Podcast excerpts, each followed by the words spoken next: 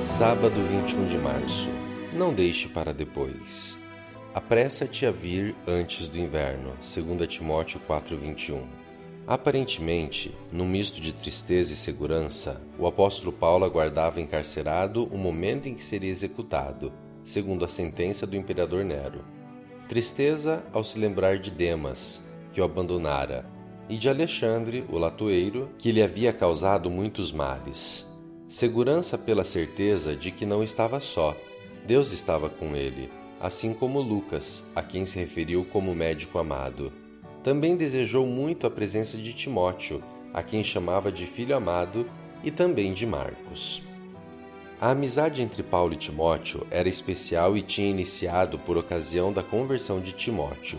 O vínculo tinha se fortalecido à medida que eles partilhavam juntos a esperança, perigos e labutas da vida missionária. A diferença de idade e de caráter fez seu interesse e amor mútuo mais sincero e sagrado. O ardoroso, zeloso e indomável espírito de Paulo encontrava repouso e conforto no meigo, submisso e retraído caráter de Timóteo. Agora, sabedor de que não viveria muito, pediu ao jovem amigo que fosse vê-lo depressa. Antes dele, Jesus Cristo expressou o mesmo sentimento ao cercar-se dos discípulos na escuridão do Getsemane.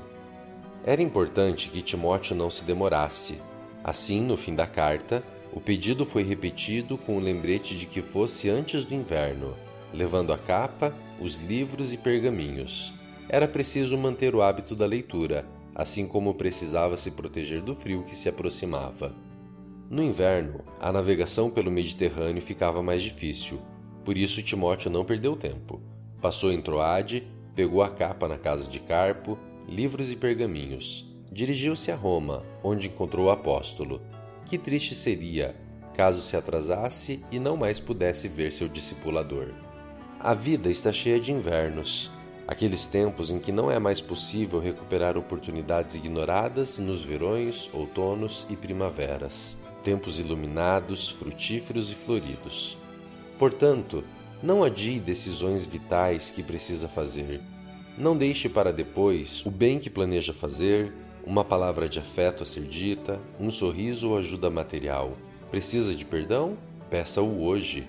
Precisa perdoar? Perdoe hoje. Há um mau hábito que deve abandonar? Abandone-o hoje. Aproveite antes que o inverno chegue e seja tarde demais. Luz